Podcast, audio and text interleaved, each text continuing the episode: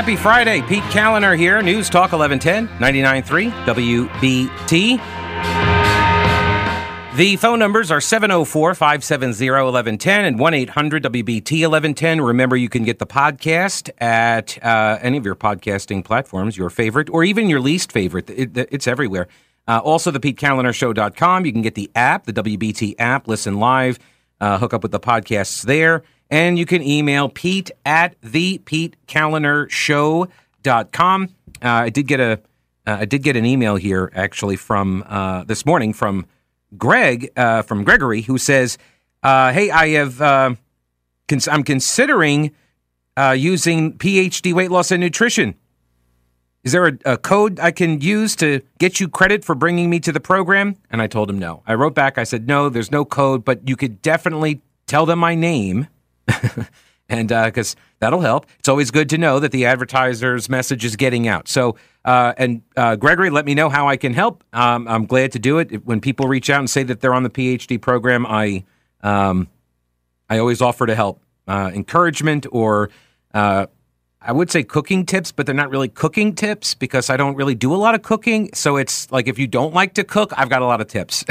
so uh, let me know how it goes, and we're pulling for you. Um, alrighty, so uh, kudos to the free press. That is the uh, not like not like the generic free press or the, the King's free press.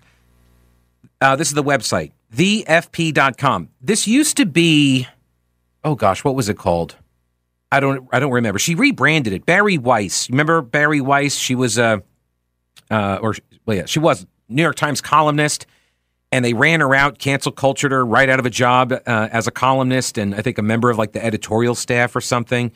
Um, and I think it was because it was o- it was over some radical theory. I don't remember if it was racial or if it was gender or if it was um, uh, her support of Israel. That might have done it actually. Um, and so they ran her out. She wrote this big, you know, uh, uh message about how the New York Times has been uh, just captured by this, you know, church of wokeism. And then she launched her own Substack, and it, apparently it's going well. And uh, I saw this piece that got posted yesterday, very, very lengthy piece. And again, the website is thefp.com if you want to read this. And the headline is I thought I was saving trans kids. Now I am blowing the whistle. And it's written by a woman named Jamie Reed. She's 42 years old. She's from St. Louis. She calls herself a queer woman and politically to the left of Bernie Sanders. She said, My worldview has deeply shaped my career. I have spent my professional life providing counseling to vulnerable populations, children in foster care, sexual minorities, the poor, for almost four years, she says, I worked at the Washington University School of Medicine Division of Infectious Diseases. And she worked with teens and young adults who were all HIV positive. Many of them, she said, were trans or otherwise gender nonconforming. And I could relate, she said. Through childhood and into adolescence, I did a lot of gender questioning myself. I'm now married to a trans man and together we are raising my two biological children from a previous marriage and three foster children that we hope to adopt. Okay, so let me just pause here for a moment. Let's just set the record here. Not a right winger, right? Not some sort of, you know, Bible thumping, uh, super Christian, MAGA hat wearing, uh, homophobe, transphobe, whatever. Like she is as of the left as you can imagine. She says all of this history, all of uh, who she is and what she does, what she believes, she says led her to a job back in 2018 to be a case manager at the Washington University Transgender Center at St. Louis Children's Hospital, which had been um, established about a year earlier. The center's working assumption was that the earlier you treat kids with gender dysphoria, the more anguish you can prevent later on. Right? And we hear this too. Right? We we heard this yesterday in the debate over uh, the day before, uh, well, all this week honestly, over the North Carolina's passage or the, the Senate's passage of the Parents' Bill of Rights. We, we heard this very same argument, right? That the, the only path to, quote, treat gender dysphoria or uh, people who are thinking that they are trans is affirmation. And I would submit it's actually not affirmation, it's denialism, but um, this is sort of the, the only acceptable view, right? It's, it's affirmation or you are trying to erase these folks from existence. And you know me, I am not big on the false dichotomies. I loathe them. There are more than two options here. So, again, this premise, which is shared by doctors, therapists, like all over the country, at all levels of government, at all levels of the medical profession, right? This idea that the earlier you treat kids with gender dysphoria, the more anguish you can prevent later on. And she says, given all of their expertise at this uh, clinic, at this transgender center she worked at, she said, I assume that abundant evidence backed this consensus. And this is, by the way, the whole point of shutting down dissent, saying the science is settled on fill in the blank. The, the consensus belief is whatever. Nobody but crazy people would ever oppose lockdowns, right? Like that's that sort of thing. The consent, the, the, the pushing of the consensus narrative is meant to deceive most people who are not going to go dig into the research. They're not going to spend time to figure out what is the science and if they are even able to decipher the science. Right? They don't have the time to read all the peer reviews and all of the uh, the challenges and the back and forth between the different scientists. And so it's just flood the zone, right? Flood the zone, all things uh, positive for whatever narrative is being advanced, and that's the consensus. And so, of course, I'm going to like think of this. This is a woman of the left, so you can imagine what kind of news she generally is consuming, and she's working in this field and goes to work for the transgender center at St. Louis Children's Hospital. Goes to the hospital, and she is under the impression that all of the doctors, all the experts, that there is this consensus because it is backed by evidence. She worked there for four years as a case manager. She was responsible for uh, uh, patient intake, oversight as well. About a thousand young people came through our doors, she said. The majority of them received hormone prescriptions that can have life altering consequences, including sterility. She says that she left the clinic in November last year, this past November. She said, because I could no longer participate in what was happening there. By the time I departed, I was certain that the way the American medical system is treating these patients, these kids, is the opposite of the promise to do no harm. Instead, we are permanently harming the vulnerable patients in our care. So today, she says, I am speaking out. I'm doing so knowing how toxic the public conversation is around this highly contentious issue can confirm that. This last week's uh, personal experience, yeah, I can confirm how toxic this conversation is and the ways uh, that my testimony might be misused. She says, I am doing so knowing that I'm putting myself at serious personal and professional risk. Almost everyone in my life advised me to keep my head down, but I cannot, in good conscience, do so because what is happening to scores of children is far more important than my comfort, and what is happening to them is morally and medically appalling, but not really low lights, I guess. I'm going to.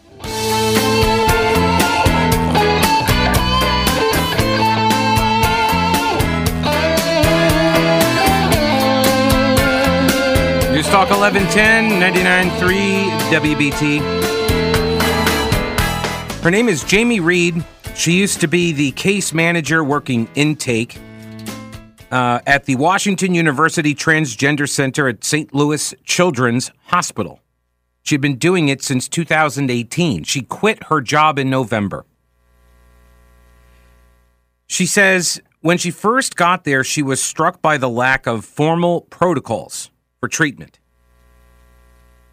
And she also noticed a shift in the demographic makeup of their patients uh, while she was there.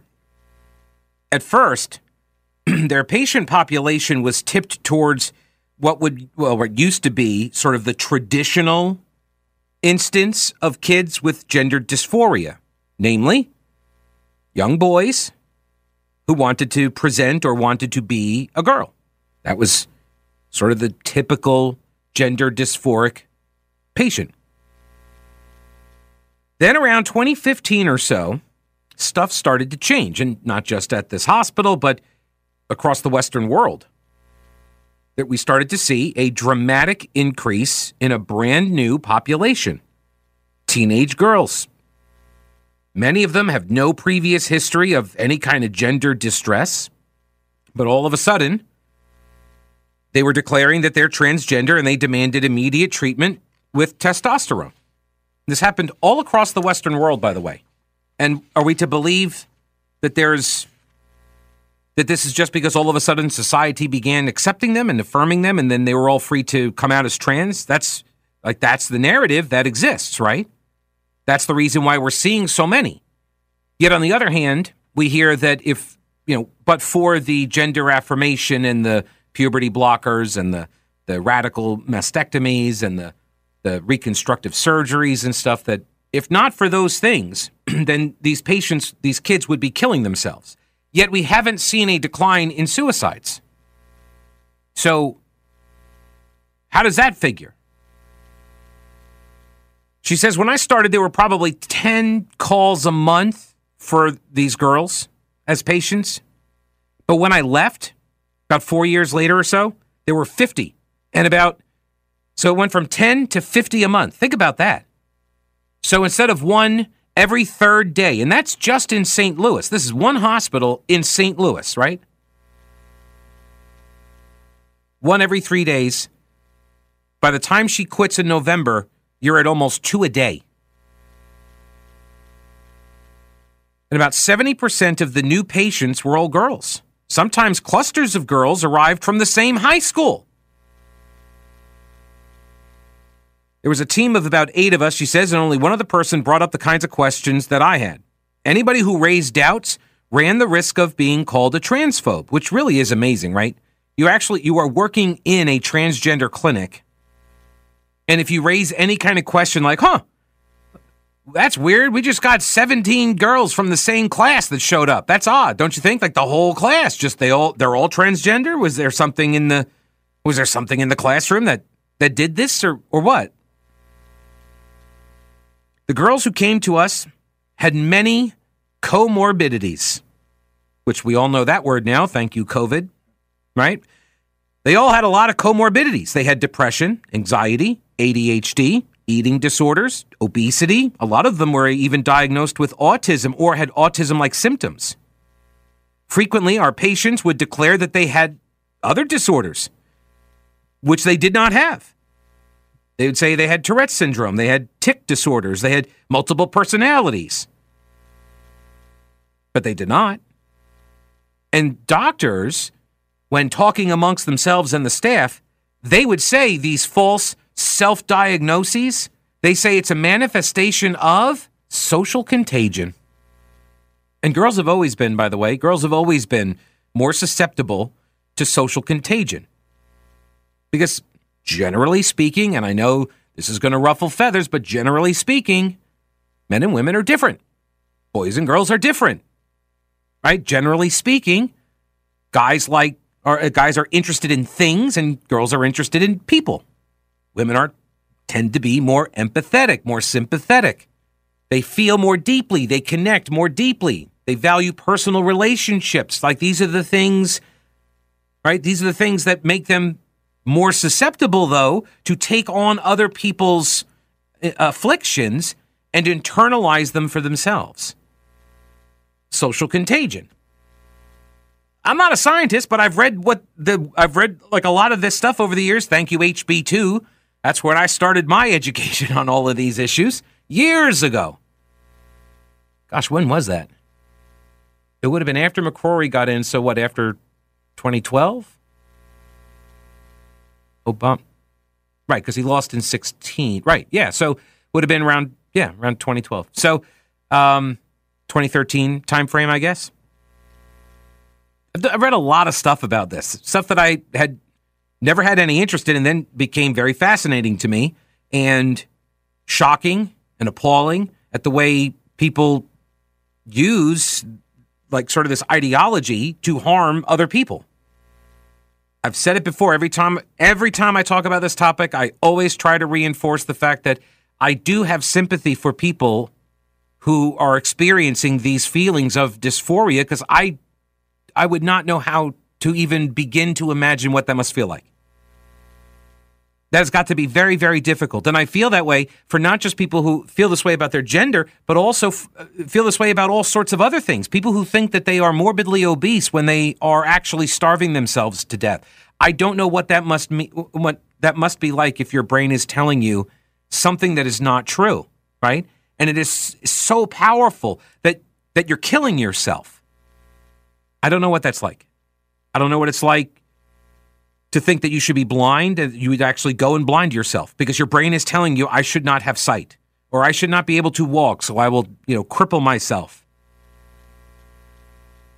But the answer to these uh, these uh, afflictions has never been the treatment has never been to say yes, please keep you know keep purging. Oh, absolutely, yes.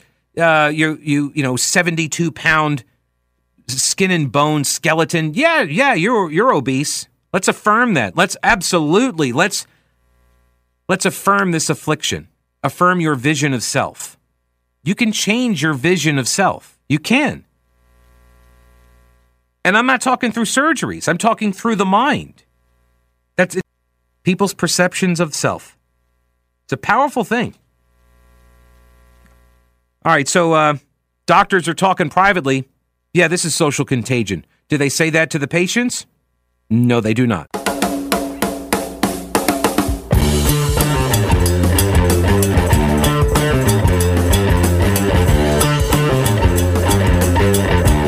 News Talk 1110 99.3 WBT.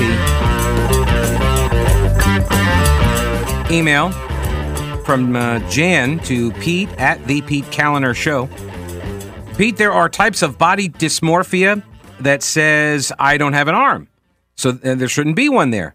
Following this way of thinking, um, I cannot apply the word logic to what these people are doing. Thirteen-year-olds uh, should be should be able to go to a doctor and have an arm chopped off, claiming I have body dysmorphia or dysphoria.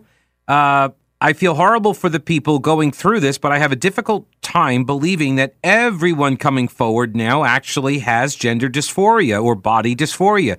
I agree with your argument that social contagion is a real issue. The fact that it is so easily easily and rapidly discounted by those on the left makes me consider this as a more serious issue. Right, and this is this is the the part at the uh, or this is part of the the core of what the Parents' Bill of Rights arguments are about. And the cover story, the Motte and Bailey tactic, right? We've talked about Motte and Bailey, which is the it's a it's a debate strategy where you make this you make this grand claim and uh, this this big claim that's controversial. You then attract the people to this uh, claim that then start attacking it. You then retreat back to the. I always I always get them confused. I think the Bailey is the. I think the Bailey is the the uh, like you got to think in medieval times, like the the farmland out around the the tower out around the castle, and that's the Motte, or maybe it's vice versa. But in the debate, the field is is hard to defend, right? And that's where the attacks come. So you go out there, you make this argument, and then when the attacks come, you retreat back to the fortified, more easily defended position. And then people are like, "Well, we can't we can't really attack that." I mean, that's fair enough. And so then they retreat, they leave, and then you come back down out of the tower, you go out onto the field again, and you make your ridiculous claims again. That's the that's the it's a bait and switch kind of tactic in debate. And that's what we see with the Parents' Bill of Rights, for example. What they're talking about is, right, radical queer theory, radical gender theory. And this is at the core where it's, you know, gender is a, is a social construct, as is race, they say, but this is a construct. And so we're going to dismantle it. Well, when parents push back on that because they disagree with that ideology, then the retreat is you're anti LGBT. You're you're why are you trying to harm people? Well, nobody's trying to harm anybody. In fact, quite the opposite, right? Right. This is this is uh, the emailer here. Jan is exactly correct. There are people who suffer from various types of dysphoria, and the uh, the the therapy, the way you help them is to is to get at the underlying issues, the underlying therapies. Right. It's not to affirm a belief that the reality doesn't exist. Let me get Albert on. Hello, Albert. Welcome to the program. How are you? I'm doing fine. How are you, Pete? Hey, I'm well. What's going on? Oh, not much. I just wanted to comment that you uh, you were hurting my head with all that logic back in that last segment. It, it, uh, I'm so used to hearing garble that that my head started hurting. well, you did a great job there. Well, thank, thank you. I'm a giver. I am a giver. What can I say? Of headaches and uh, and snark. You're doing a great job, Pete. I thank you very much. Thank you, Albert. I appreciate the call. Have a great weekend, sir. All right, all right, buddy. Take care. Um, I just saw the comment that said, "Give it, I'm giving him a headache." I thought that might be more combative than it was. it's like, uh, sorry. So back to this piece. This is Jamie Reed, and she worked at the uh, the Washington University Transgender Center at St. Louis Children's Hospital for like four or five years. She was case management, intake, and she quit in November. And she said doctors privately recognized a lot of these false self diagnoses as a manifestation of social contagion. But you couldn't say that. And doctors didn't act like that. They would say that privately. But to begin transitioning, girls only needed a letter of support from a therapist, usually one that the clinic would recommend, that the children's hospital would recommend. They had to see this therapist once, maybe twice, and then they got the green light. And to make it more efficient for the therapists, the hospital offered them a template on how to write a letter in support of transition. So you just got to kind of fill in the kid's name. That's all. Just fill in the name. Next stop, single visit to the endocrinologist for a testosterone prescription. That's all it took. That is all it took. One, maybe two visits with a therapist, and then you can get on the testosterone. The center downplayed the negative consequences as well. They would emphasize the need for transition. The center's website says, quote, left untreated, gender dysphoria has any number of consequences from self-harm to suicide. But when you take away the gender dysphoria by allowing a child to be he uh, to be who he or she is, we are noticing that goes away. The studies we have show these kids often wind up functioning psychosocially as well or better than their peers. But Reed points out there are actually no reliable studies that show that. This is what the hospital puts on their website, though. The experiences of many of the center's patients prove how false the assertions actually are. This is, like I said, this is a very, very lengthy piece. It is, it is appalling and it's sad, but it's super important. Um, I'm not. I can't read all of it, obviously. So I'm. I'm. I'm kind of pulling out some of the the bigger issues. Uh, she was the main intake person. She said I had the broadest perspective on our existing and prospective patients. 2019, a new group of people appeared on my radar: desisters or detransitioners. Desisters choose not to go through with the transition, and detransitioners are transgender people who decide to return to their birth gender. The one colleague with whom I was able to share my concerns agreed with me that we should be tracking desistance and detransition.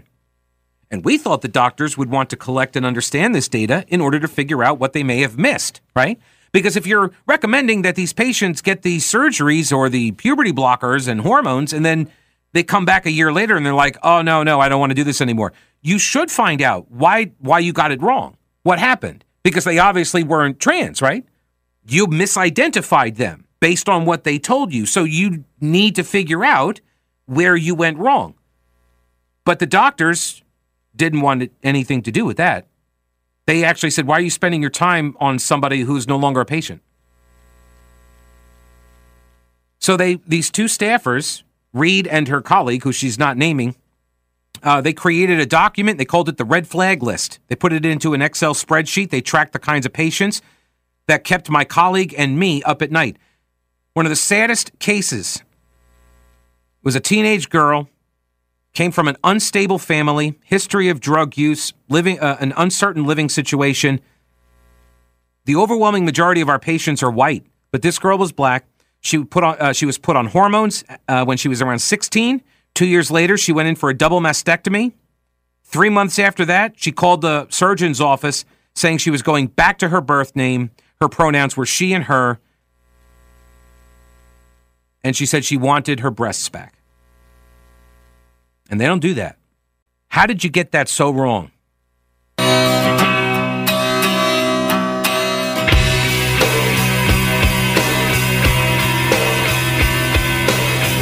Newstalk 1110, 99.3 WBT, 704 570 1110, 1 800 WBT 1110.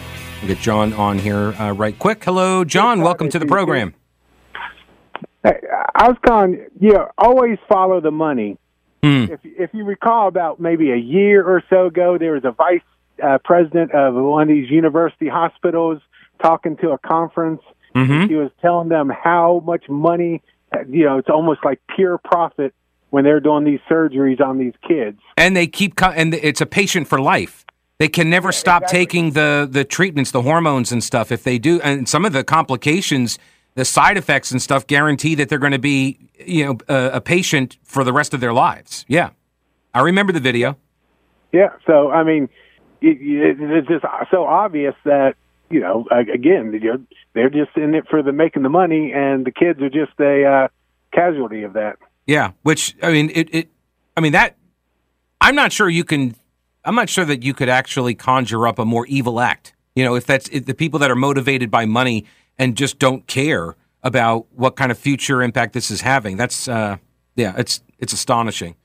Well, and and it's really a double-edged sword because then when the kids decide they want to retransition back Mm. or try to, well, hey, let's just tack on more charges. Yeah, and and meanwhile, and more uh, more side effects. Yeah, more more lasting problems and afflictions. Yeah, John, I appreciate the call. It's exactly right. Have a great week. Yeah, man, you too. Um, it is. I remember the video, and I think that that uh, I want to say I want to say it was at a it was somewhere in Tennessee, if I recall correctly, because when it came out, Matt Walsh at the Daily Wire, uh, and they're now headquartered in Tennessee. I think they went after it. I think they they got shut down. I think that clinic is closed now.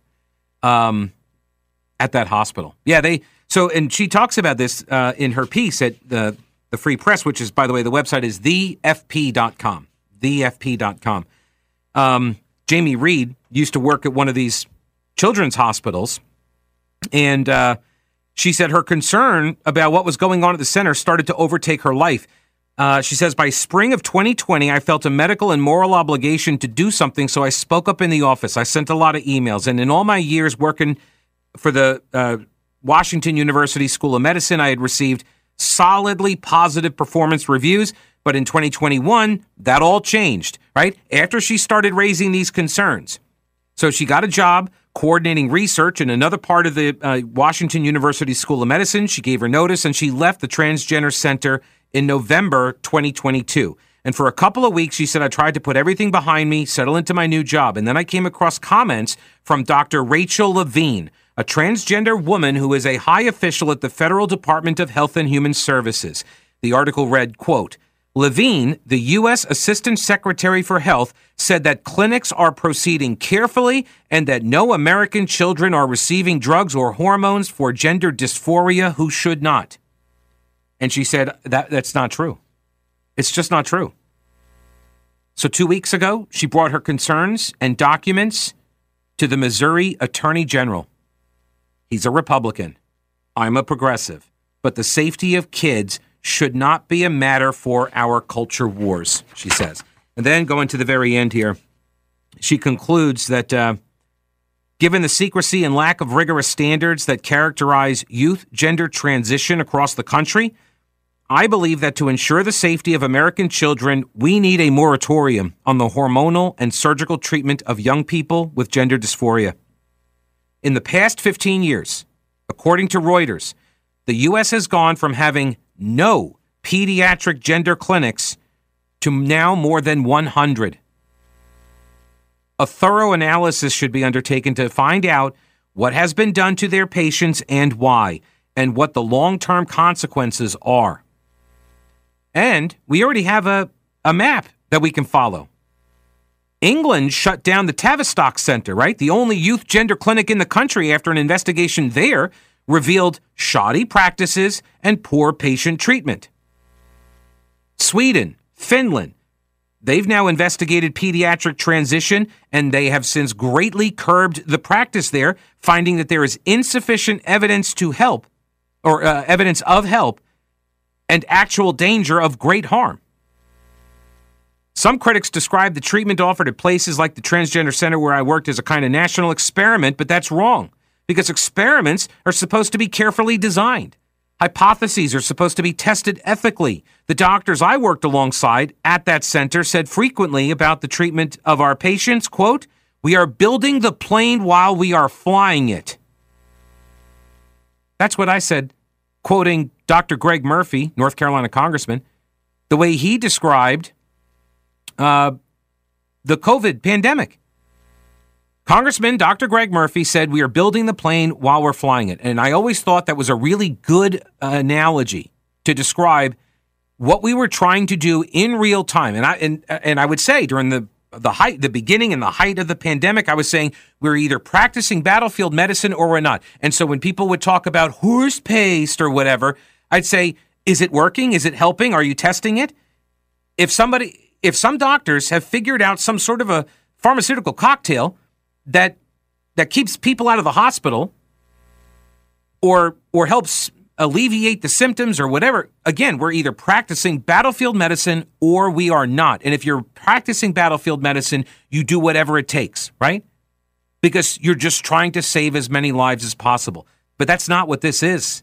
That's not what's going on here with these clinics kids should not be a passenger on that kind of an aircraft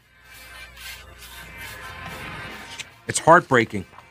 Absolutely heartbreaking. All right. Uh, next hour. Oh, and I did get this. Yes. At Patriot Girl. How many lawsuits do you think it's going to take before this madness stops? I don't know. Billions and billions of dollars, I think, are going to go out the door on this. And it should. It absolutely should.